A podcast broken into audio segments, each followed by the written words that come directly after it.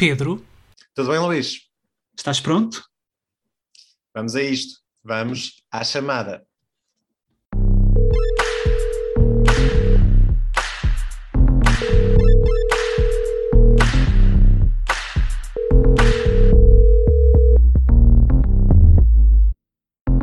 Olá, olá, sejam bem-vindos ao segundo episódio do podcast A Chamada. Eu sou o Luís, do outro lado está o Pedro. Pedro, diz olá às pessoas. Olá, pessoas. Vamos então pôr mais uma vez em evidência os principais temas da cultura pop da semana. Hoje começamos por uma série que está a provocar um verdadeiro sururu, que é Pam and Tommy. Pedro, nesta chamada aos Fediver, explica lá que série é esta Pam and Tommy. É verdade, começamos os nossos Fediverse viajando um pouco para o mundo da Pam uh, and Tommy, a história da, da sextape mais, uh, mais badalada dos anos 90, uma história que de alguma forma mudou um pouco, eu não diria a indústria do porno, porque esta, esta, esta, este, este filme, este vídeo nunca foi propriamente uh, assumido como um produto da, da indústria porno, não é? Mas uh, pelo uhum. menos do, do, no sentido legal da coisa. Uh, mas é efetivamente um marco naquilo que foi o sextaping uh, de forma ilícita, ou pelo menos a maneira como o sextape rodou o mundo de forma ilícita. Esta minissérie é realizada pela, pela Amanda Chicago, Amanda Chicago Lewis, na verdade, uma série da Hulu, disponível na Disney Plus, e baseada num artigo da Rolling Stone, cujo título é mesmo The Untold Story of the World's Most Infamous Sex Tape. Esta série fala-nos um pouco sobre o caso real entre a atriz Pamela Anderson, na altura muito conhecida pela sua participação no Baywatch, no Baywatch e pelo baterista dos Motley Crue, Tommy Lee. Esta série aborda, portanto, o período em que ambos se casam, muito pouco depois de se conhecerem, alguns com muita, muito álcool, muitas drogas e muitas festas à mistura. e o casal, na sua, na sua honeymoon, na sua lua de mel, uh, decide então gravar uma sextape que acaba por ser roubada uh, da sua casa e divulgada sem qualquer autorização. Uh, na série, nos principais papéis estão Lily James, no papel de Pamela Anderson, que está idêntica, não é? É, eu acho que ela está igual. Eu, quando vi a primeira fotografia já ano passado, aliás, no ano passado, uh, que, que, remetia a esta série, eu fiquei a achar que eles tinham usado mesmo a imagem da Pamela Anderson e está inacreditável. Mas o, o Sebastian Stan, que é outro do, do, dos atores do elenco, faz o Tommy Lee, também está igual. Isso mesmo. E contamos ainda com o Nick Offerman e com o Seth Rogen. Pois bem, então eu começo aqui por, por te perguntar, já encontramos aqui um bocadinho a série. Uh, conta-me, já viste os três episódios na Disney Plus? Conta-me tudo. Já vi tudo, já vi os três episódios, acho a série extraordinária, estou uh, viciadíssimo na série, já não, já não via uma série assim tão tão fast-paced, ou seja, muito dinâmica e, e que as, as, todas as cenas são acabam por prender. Nota-se bem que os três primeiros episódios foram, foram realizados pelo Craig Gillespie, que é o, o realizador de Itonia e do, e do, do filme Cruella. Um, e aliás, eu acho que se nota ali alguns, alguns elementos de, do filme I, Tony. Acho que a Bive, até por, ser, por tudo por se passar nos anos 90, se nota ali um bocadinho que que há ali pontos, elos de, de ligação. Uh, aliás, eu também acho que há ali algumas, uh, não sei se tu concordas comigo, mas parece-me ali também haver alguma inspiração de Adam McKay um, no, na, na, série. Portanto, parece-me que há ali um bocadinho do, do, do Lobo de Wall Street, uh, pelo menos no que diz respeito à vibe da, da série, que é assim um drama, mas que na verdade é comédia, mas que não é drama, é assim uma dramédia. Um, o, que é que tu, o que é que tu tens achado?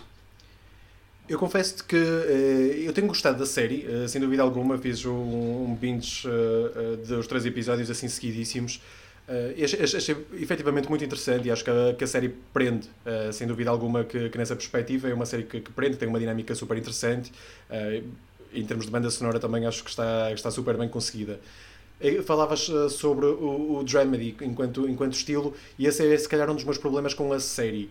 Uh, sem querer ser o advogado do diabo, porque eu acho que sinto. Já, já, na semana passada eu senti que estava eu a puxar, se calhar, um bocadinho mais sempre para os, para os cenários das coisas. Uh, mas eu acho que sou um bocadinho essa pessoa, portanto vou assumir e vou continuar aqui. Uhum.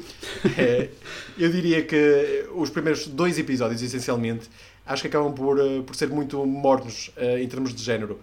sinto que estamos aqui num pequeno limbo. que me deixa um bocadinho a desejar, porque sinto que, que não é uma série que se assume como comédia, nem é uma série que chega a conseguir ser drama.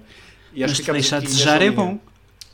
Uh, Deixa-me desejar, não necessariamente pelo melhor sentido da palavra. Eu Ah, gostava ok. que a série fosse um bocadinho mais, mais assumida. Por exemplo, no, no I, Tonya, que tu falavas e bem, que é um filme que eu, que eu adoro, sinto que, que nós temos efetivamente uma, uma vibe muito drama, eh, que, que é assumida, com algumas nuances de, de, de comédia, eh, leve, eh, mas que, que encaixam super bem, que faz um, um dramedy eh, resultar bem. Aqui não sinto, não sinto tanto a mesma coisa e ao início gostava que isso fosse um bocadinho mais assumido e um bocadinho mais eh, conciso.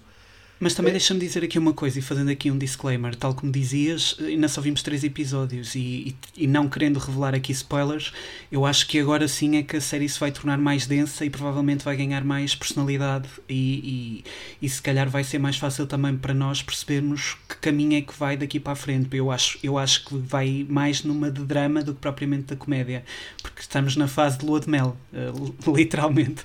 Exa- Exatamente, e era mesmo isso que eu te dizia. Eu acho que os- no primeiro e segundo episódio isso é um pouco mais no- notório. Eu acho que depois, no terceiro episódio, em que já fugimos um bocadinho de- daquela criação da empatia do- sobre quem são o Tommy Lee e quem são a, Pam- a Pamela, eh, em que no fundo os primeiros episódios são muito mais centrados em dar-nos a conhecer quem eles são e como é que eles se conheceram e como é que desenvolveram a relação deles. No terceiro episódio já saltamos um bocadinho para além disso, ou seja, já entramos um bocadinho na, na- na- no roubo da cassete propriamente dita e na maneira como ela depois é, eh, pelo menos existe uma tentativa eh, de venda ilícita eh, e existe um bocadinho, e é um bocadinho mais centrada no esquema de como colocar eh, a cassete a render, não é? A cassete, VHS, anos 90, não é? Sim, sim, sim, sim. Outra e o que é que tu achas dos atores? Desculpa perguntar-te. Eu acho Eu- que eles estão ótimos. Eu acho que eles estão ótimos, sim, sem dúvida alguma. Como tu dizias há bocadinho, a Lily James está uma Pamela Anderson uh, muito, muito fiel. Uh, talvez um bocadinho uh, too much uh, blonde girl, silly blonde girl. Mas pronto, Sim, eu acho sim, que de sim. alguma forma também é esse um bocadinho o clichê que nós associamos à Pamela Anderson. Mas, mas, sem se dar, mas sem dar o spoiler, eu acho que no terceiro episódio ela acaba por, por ganhar alguma dimensão. Pelo menos a última cena parece-me que vai haver ali Sim, em que ela uma, uma ali um heroína que vai chegar. Em que ela luta um bocadinho pela afirmação dela, não é? Na- e que na- vamos num ver. Eu acho que, momento. Eu acho que a partir de agora se calhar vai se desvirtuar essa ideia dela ser uma hot blonde uh, girl clichê, não é? Eu espero que sim. Eu, eu gostava disso, até porque eu acho que a Lily James é, é uma ótima atriz e acho que ela É neste papel atriz. Acho que ela neste, neste papel em particular tem tudo para, para fazê-lo resultar bem e acho que os- o primeiro e o segundo episódio ainda não fizeram muito jus a isso. No terceiro talvez um Ah, pouco quem está- mais. Quem está, quem está fora deste, deste universo, deixa-me só contextualizar que a Lily James, para, para quem não conhece pelo nome, eh, protagonizou o Mamma Mia, o segundo filme, e fez a personagem nova, digamos assim, a versão nova da, da personagem da Meryl Streep, e foi também a protagonista do, do Cinderella no live action da, da Disney. Desculpa, continua. Dois, fil- dois filmes miseráveis, por sinal, mas pronto, também numa opinião muito. Eu gosto de Mamma Mia, mas pronto. Mas, Eu não consigo, não consigo Mamma Mia 2. Com o 1 sim, muito, cheguei a vê-lo ao cinema duas ou três vezes. Com o segundo já não consigo. Mas está- estamos bem na mesma. Vamos dar Sim, a, a- César o que é de. César e Lily James eh, está ótima. É uma boa atriz. É. O Sebastian Stan também está completamente eh, irreconhecível enquanto Sebastian Stan, está efetivamente muito parecido também com o baterista dos Motley Crue. Eh, E acho que nessa perspectiva eh, também não há muito a dizer. Eh, ele efetivamente é uma, uma personagem muito efusiva, uma personagem muito megalómana, e acho que nessa perspectiva, em termos de interpretação, eh, resulta lindamente. Posso só introduzir aqui a polémica? Claro, Porque eu no início falava no, no sururu e o sururu tem que ver com, com duas questões com, com duas questões que, que, que têm sido trazidas à, à, à baila, digamos assim, por parte de, de quem assiste à série. Por um lado falam em aproveitamento da dor, ou seja, porque esta série, como esta cassete, como tu dizias no início, foi eh, conseguida sem autorização de, nem de Pamela Anderson nem do, do Tommy Lee, ah, e é um momento da vida da, da Pamela Anderson que ela com certeza não querá reviver, e aliás tem sido essa ah, as, as indicações que tem dado, uma vez que Lily James tentou entrar em contacto com Pamela Anderson e não conseguiu em nenhum momento. Uh, mesmo a equipa de produção também tentou e não conseguiu. Por sua vez, o Sebastian Stan tentou entrar em contacto com, com o Tommy Lee, que efetivamente uh, tem colaborado. Não, não, acho que nunca foi às gravações da, da série, mas, mas foram falando para, para discutirem um bocadinho aquilo que foi aquele ambiente. E por outro lado, há outro, portanto, falei do aproveitamento da dor, e por outro lado, há outra questão que tem que ver com uh, o cancelamento do Sebastian Stan, porque ele disse que assistiu à sextape. E, portanto, na ligação do aproveitamento da dor, as pessoas acham que isso foi errado dizer. Uh, eu não acho que seja errado dizer um ator que vai representar aquela cena em específico admitir que a viu. Casa, é? é? o trabalho de casa. Um ator de, de, método faz aquilo. A Lily James, por acaso, não viu. Um, ou pelo menos diz que não viu. Pronto, temos que fazer aqui esta também, esta, esta ressalva. O que é que te parece tudo isto? Achas que há aqui um aproveitamento da dor ou achas que quando um caso, e que é esta a minha opinião, quando um caso se torna público, tu deixas de conseguir controlar a narrativa e depois, se quiseres controlar, terás que acionar os mecanismos legais, não é? É, a verdade é uma. É este, tipo de temáticas é sempre uma, uma temática muito, muito privada, não é? Ou seja, estamos a falar de uma sextape eh, que será, uhum. se calhar, o expoente máximo uh, da intimidade de, de, de, um casal. Eh, toda a gente tem legitimidade total para fazer uma sextape, se assim o quiser. Tudo o resto que vem depois é que é, que é com elas, não é? E, portanto, a partir daqui, a partir do momento em que a, a cassete rodou de uma forma uh, de uma forma ilícita, até aos dias de hoje, uh, e honestamente eu acho que são poucas as pessoas que, que não, não, não sei, se calhar não vou dizer que são poucas as pessoas, acho que aí já estou a ser um bocadinho uh, a, a, colocar toda a gente aqui no mesmo saco e não necessariamente isso, mas eu acho que, que, existe uma boa fração da sociedade que já terá visto a, a sextape, é uma das sextapes mais célebres de sempre, portanto, inevitavelmente isto rodou o mundo. Efetivamente estamos a falar de uma, de uma história que com toda a sensibilidade, que toca numa, numa, num tema muito sensível. Portanto, eu não diria, eh, a partir do momento em que, em, em que isto é publicado num artigo da, da revista Rolling Stone uh, em 2014, uh, que relatava o, o caso e desfazia alguns mitos que surgiram em torno de todo, todo este episódio, uh, a história já está mais pública do que nunca. Portanto, efetivamente estamos aqui a mexer uns anos depois, uh, 30 anos depois quase, em algo que provavelmente a Pamela preferia que tivesse ficado completamente enterrado em 1994 eh, mas que efetivamente veio ao de cima. Portanto, não, podemos, não temos que comunicar que é uma questão sensível, não é? Mas era o que eu dizia há pouco. Eu acho que ainda é prematuro eh, falar-se de aproveitamento da dor, porque até agora, efetivamente, nós vimos um aproveitamento da dor, porque a série ainda está com um tom muito de comédia. Uh, mas eu acho que agora sim uh, vai uh, tornar-se mais denso e, portanto, acho que, que a partir de agora é que podemos avaliar de que forma é que se vai fazer jus a esta história. Concordas? Concordo. E, e, de alguma forma também relaciona um pouco isto com a, a, série do American Crime Story, a última temporada. Olha, eu ia dizer o mesmo. Sim. É, estamos em sintonia. É, claramente que, que, que, acho que o, o, tipo de reflexão que temos de fazer é um bocadinho paralelo a ambas, não é?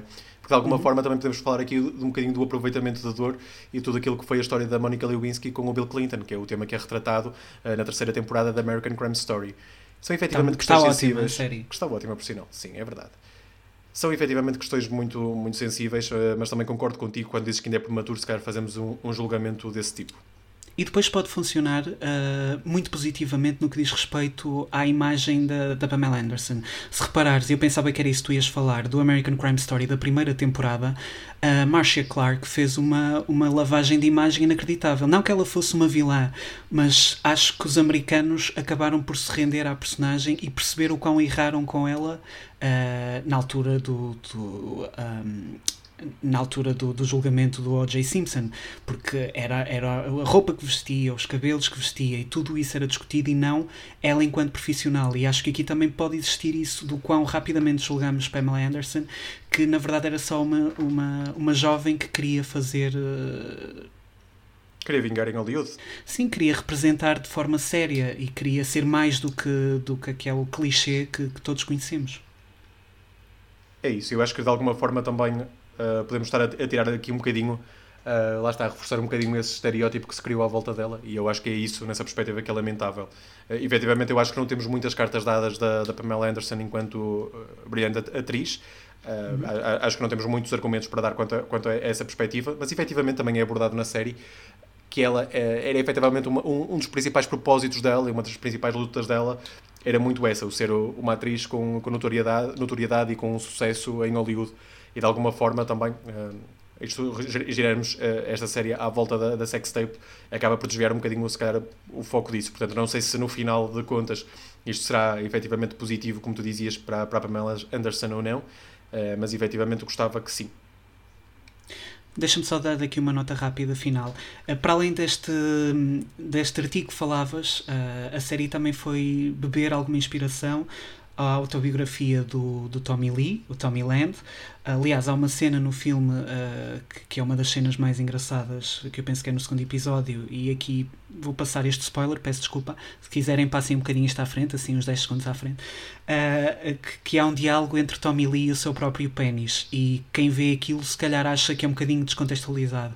Mas, efetivamente, no início desse, dessa autobiografia, desse, desse livro, uh, que se chama Tommy Land, o, o, Tommy Lee começa, o, o, começa a escrever um diálogo entre ele e o próprio pênis. E quem é que seria mais famoso, uma vez que é do conhecimento público que, que, que eu não acredito a dizer isto, mas que, que, que o pênis do, do, do, Tommy Lee seria, seria grande e, portanto, é, é nesse sentido que, vai, que arranca esse, essa autobiografia.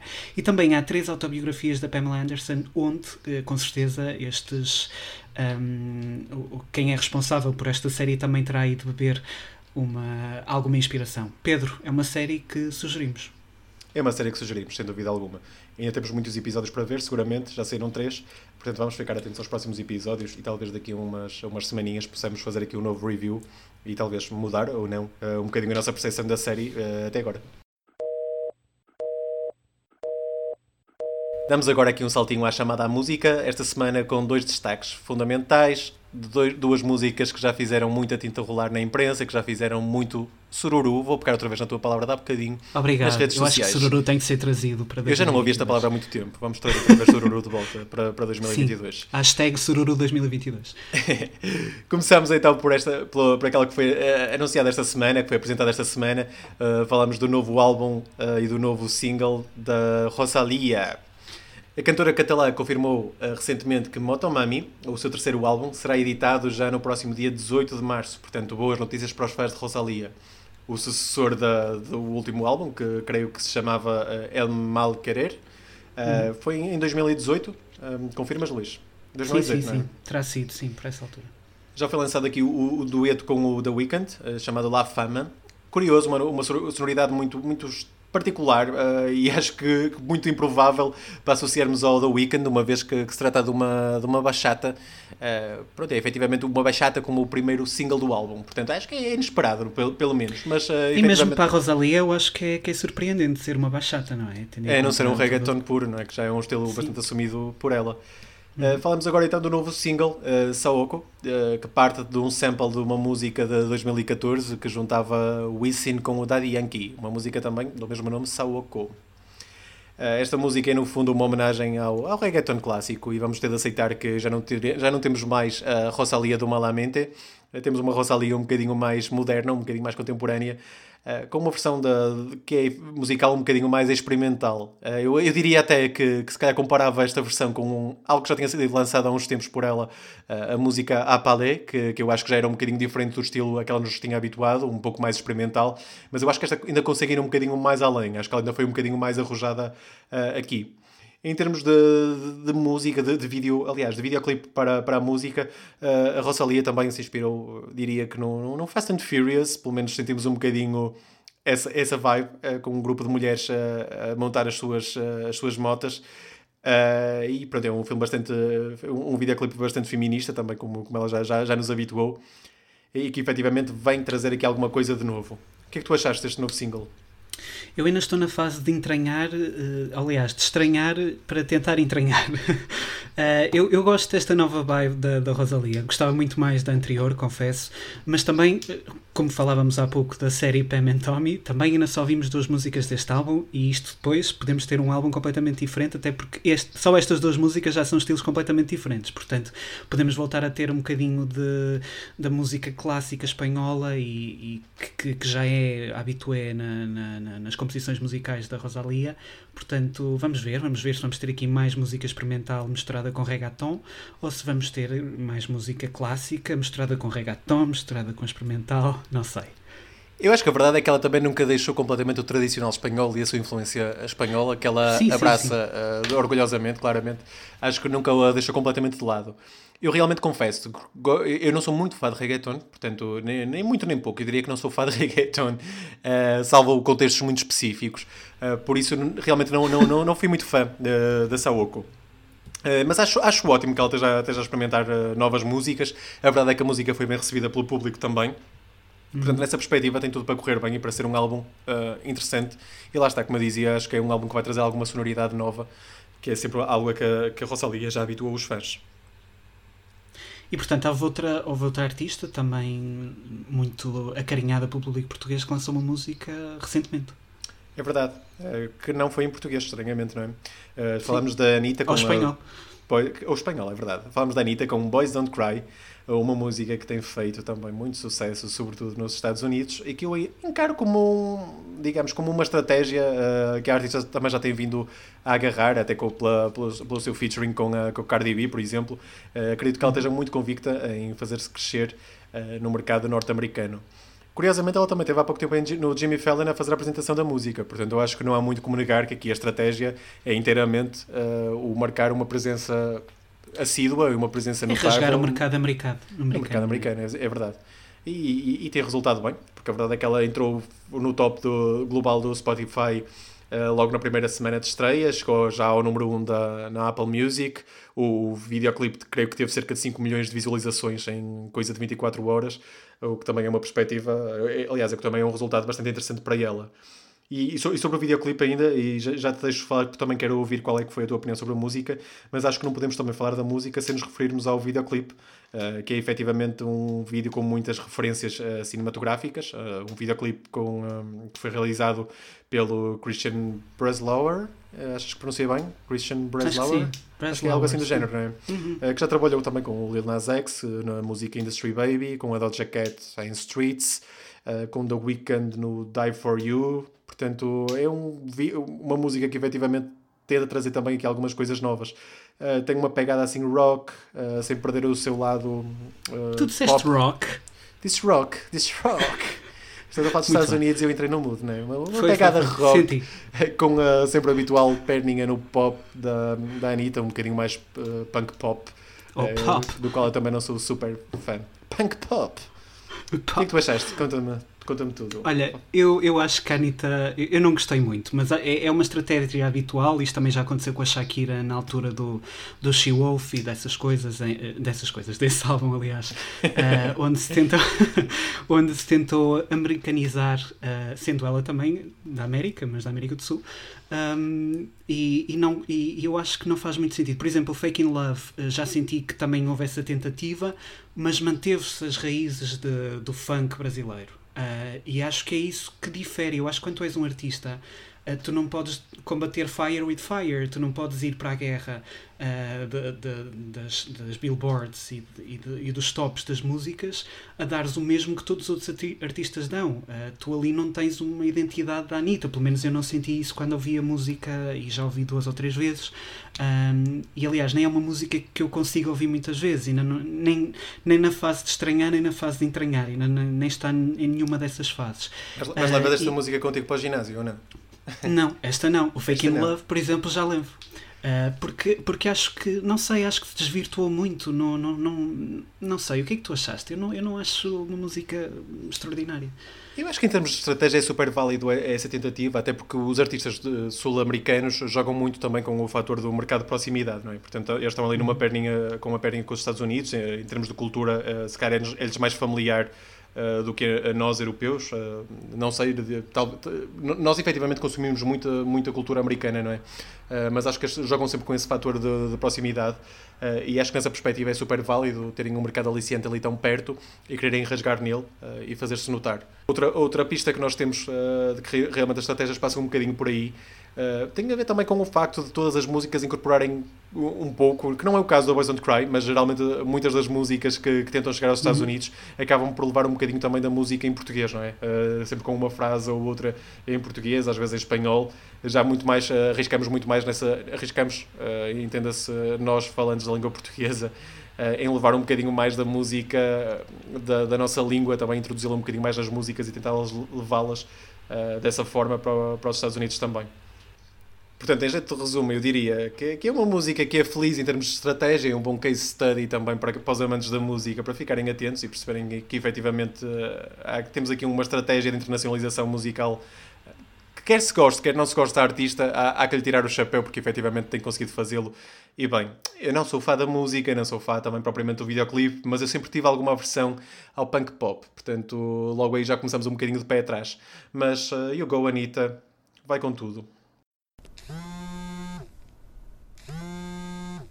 Então, e agora com uma perninha no cinema, sem nada de muito novo para acrescentar em relação àquilo que já tinham sido as nossas expectativas na semana passada, com Power of the Dog claramente na linha da frente aqui nas, eh, nas nomeações aos Oscars, uh, sem grandes surpresas também quanto a isso. Uh, Luís, surpresas? Alguma coisa de novo para ti ou tudo dentro do que tu esperavas? Não, efetivamente não há grandes surpresas. Tudo aquilo que nós dissemos e todas aquelas que foram as nossas previsões na semana passada acabaram por ficar uh, cumpridas. Acho que a única uh, grande surpresa foi o facto de Lady Gaga ter ficado de fora. A surpresa, embora saiba que tu não, não estivesse a torcer por, uh, por isso, é efetivamente Lady Gaga ficou nomeada para todas as cerimónias de premiação e falha apenas o, os Oscars, e daí ser efetivamente uma surpresa que a mim não me deixa particularmente satisfeito. Mas uh, a vida é assim, há que saber lidar, não é? A vida continua, é isso mesmo. Nos melhores filmes, é então tudo muito dentro daquelas que foram as nossas uh, expectativas. Confesso que pessoalmente fico um pouco desapontado por ver aqui o Don't Look Up, um filme cujo hype eu tenho alguma dificuldade em perceber, acho que já o tinha manifestado na semana passada. Uh, gostava de ter visto aqui figurar a Parallel Mothers no seu lugar, uh, mas não foi o caso. A minha expectativa é que, que, o, que o galardão vá para o The Power of the Dog, muito, muito provavelmente, ou então para o Belfast. Acho que será sempre entre um dos, eh, destes dois. Uh, o que é que tu achas? Eu acho que vai ser The Power of the Dog, tendo em conta todo o número de nomeações que teve uh, e tendo em conta o tema que toca e o facto de ter tido muito hype uh, em, em, Hollywood e ser um filme extremamente nomeado em quase todas as cerimónias de premiação. Portanto, eu apontaria para aí.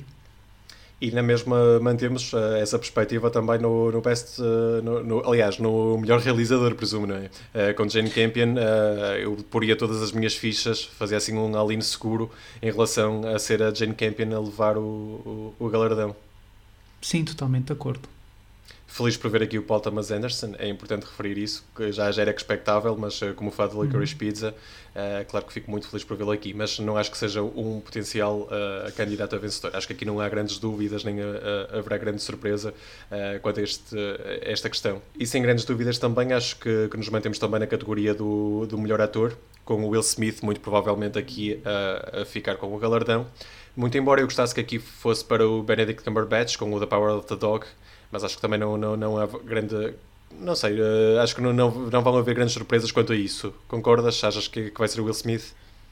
Eu acho que sim, uh, mas, mas não descartava tão facilmente o Benedict Cumberbatch. Acho que provavelmente é o segundo na linha para, para vencer nessa categoria. Portanto, acredito que eventualmente, uh, se não for Will Smith, será, será Benedict Cumberbatch provavelmente uma das categorias, uh, das, das, principais categorias onde não está presente o The Power of the Dog, precisamente porque não tem uma melhor atriz. Uh, nesta categoria também sem grandes surpresas. Uh, Nicole Kidman, muito provavelmente com o Being the Ricardos, a receber o galardão.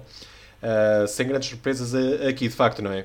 Este ano nós temos uma coisa que, que também é diferente do, do, que aconteceu em anos anteriores, que tem que ver com o facto da, da pandemia ter adiado muitas das cerimónias de, de premiação uh, deste tipo de, de, de de eventos como os Oscars, os, os SEG, os Critics' Choice Awards, e portanto, neste momento, a única, a única, a única coisa que podemos de alguma forma fazer ou estabelecer uma comparação é com os Globos de Ouro, uh, e que também parece seja a comparação mais uh, justa para se fazer. E portanto, nesta altura do campeonato, ainda não é possível bem perceber-se quem é que é a grande favorita uh, destes, da academia e da, e da, e de, de, da malta de Hollywood que vota nestes, neste tipo de, de prémios. E portanto não sei muito bem se será Nicole Kidman porque Nicole Kidman tem estado nomeada como não está nomeada uh, no, nos diversos uh, nas, nas diversas cerimónias de premiação. Portanto eu não sei se está propriamente na primeira fila para, para vencer ou não. Uh, a minha aposta, e penso que também seria a tua, seria a Kristen Stewart, mas uh, efetivamente acho que a Nicole Kidman também tem aqui uma grande, uma grande hipótese, até porque o filme não está nomeado como melhor uh, filme e conseguiu uma nomeação para melhor ator e para melhor atriz, para melhor uh, argumento, portanto pode haver aqui essa, essa possibilidade, é uma possibilidade forte. É, na, na, verdade, a minha aposta vai precisamente para a Nicole Kidman. Estou com, com o feeling de que será a Nicole Kidman a, a, a receber uhum. o galardão. Uh, mas isto, o facto da Kristen Stewart figurar nesta categoria também vem contrariar um bocadinho ou confirmar Uh, porque na semana passada fomos um bocadinho ambíguos em relação às nossas perspectivas sobre se a Kristen Stewart entraria ou não aqui nesta categoria. E de facto uh, temos confirmado que ela está aqui, e bem, uh, e claramente que se aquilo que eu gostava mesmo que acontecesse era que fosse a Kristen Stewart a levar o galardão, muito embora a Jessica Chastain esteja aqui figurada e seja uma das minhas atrizes preferidas, acho que de facto este Oscar deveria ir para a Kristen Stewart. Com muita pena minha, não vimos aqui figurada a Alana Haim, mas também acho que, que sem grande surpresa quanto a isso, não é? Ainda assim, acho que é de destacar que o Licorice Pizza uh, tem uma presença, como, eu, eu, eu, diria, su suficiente para eu, para eu ficar feliz uh, aqui neste, neste, nestas nomeadas para os Oscars e estou otimista em relação uh, a, a, ser este o filme que vai levar o galardão na categoria de melhor argumento original. Portanto, já me dou por feliz por isso. Com muita pena minha, a Alana Haim não está aqui presente, mas se, se o Licorice Pizza levar o o Oscar para melhor argumento original, eh, eu sei que já vou ficar, já me vou dar por feliz. E pronto, e agora resta-nos esperar para dia 27 de março, altura em que serão então conhecidos os vencedores dos Oscars 2022.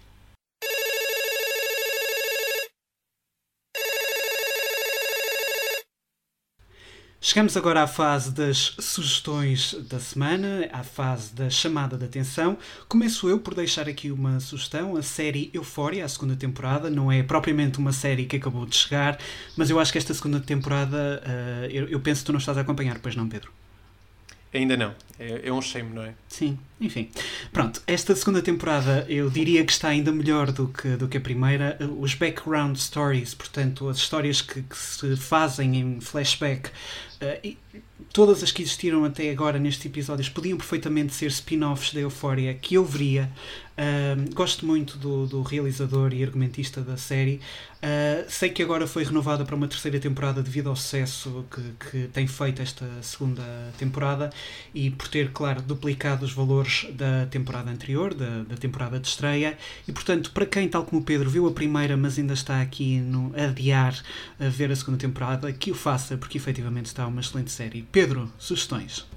Sugestões. A minha sugestão também vai assim, dar uma perninha ao... É isso, sempre andar para a frente. A minha, a minha sugestão também vai dar aqui uma perninha ao Hollywood. Uh, e eu, o, o filme que eu trago para recomendar... Aliás, aquilo que eu trago para recomendar é efetivamente um filme que se chama Zola, de Janixa Bravo. Uh, que foi, uh, entre vários episódios de várias séries que realizou, destaco de Miss America, que creio que tu também viste, e efetivamente é uma série ótima. Eu já conhecia... Não viste? não.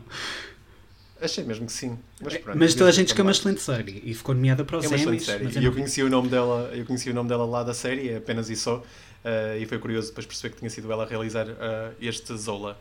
Uh, este filme tem uma premissa bastante interessante, uh, que parte do, de uma mulher, da história de uma mulher uh, real, de uma mulher chamada Hazaya King, que postou em 2015 no seu Twitter uma série de nada mais, nada menos do que 148 tweets, onde conta sobre um fim de semana, coisa pouca. a senhora estava desocupada e pronto, e ainda bem que fez, que fez isto, porque efetivamente é um ótimo filme. Correu bem. Uh, então, nestes tweets, uh, a Azaya conta sobre um fim de semana uh, completamente fora do habitual que passou na Flórida com uma amiga que tinha acabado de conhecer. Nesta história, ela, que era empregada de mesa e também bailarina, conhece Jéssica, conheceu-a no dia anterior no, no restaurante. o namorado da, dessa Jéssica e outra pessoa, que eu acho que na série se chama Z. e que mais tarde se, se acabou por revelar como, como sendo um pimp. Uh, foram passar uns dias à Flórida para fazerem uh, dinheiro a dançar em bares de strip. Uh, e pronto, a partir daí as peripécias acontecem e tudo fica um pouco mais dark, um pouco mais perigoso, com origem mesmo em. a culminar mesmo em tiroteios e em muitos, muitos outros medos. É um filme que eu diria que tem umas vibes de Spring Breakers, mas em bom. Portanto, fica aqui a minha recomendação. Eu também já vi e recomendo, sim senhor. Zola é um excelente filme. E um filme com tempo como os filmes devem ter, não é, Pedro? Porque nós ainda há pouco estávamos a falar disso, que agora os filmes já não têm uma hora e meia. Agora toda a gente acha que os filmes têm que ter duas horas e meia. E pronto, isso é um assunto se calhar para outro dia, mas, mas efetivamente... Sim, eu podia dizer muita coisa eu sobre também. isso, mas pronto, para já só fica a mensagem do normalizem os filmes sim. de 90 minutos. Voltem filmes de, um, de uma hora e meia.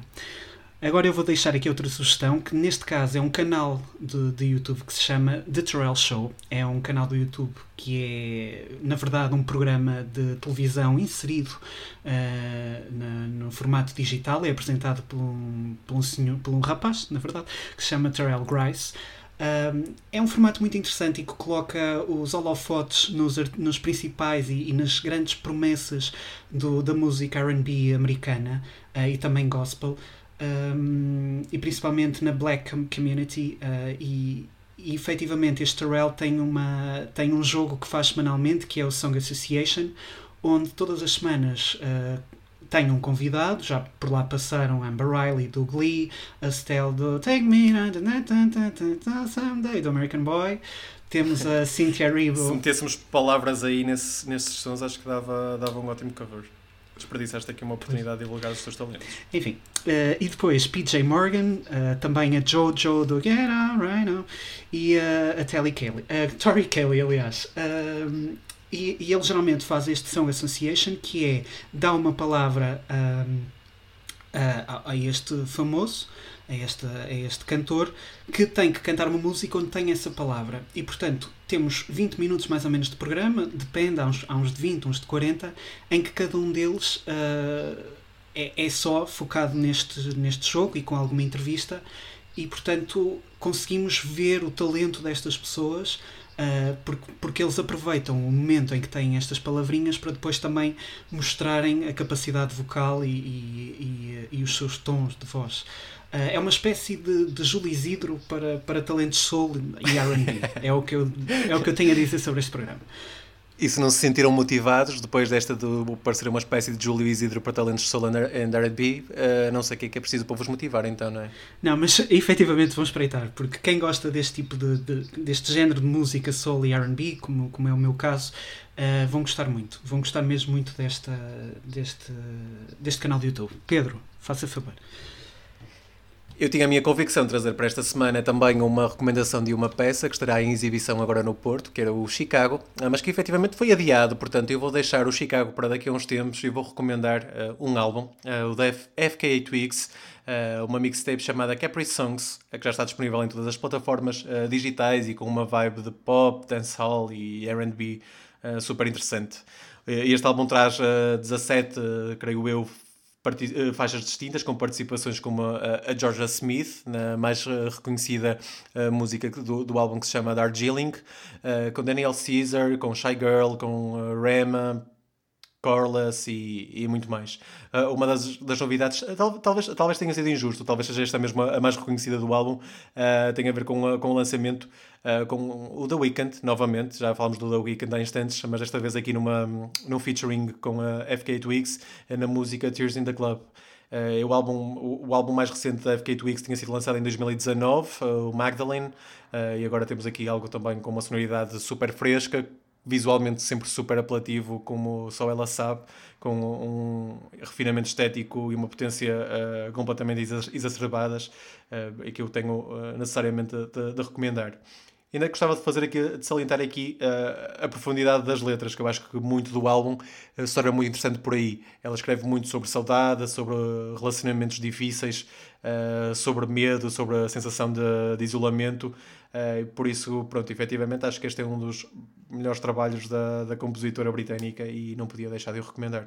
Terminamos com a melhor e a mais importante sugestão de todas, que é a nossa página do Instagram, a chamada.podcast.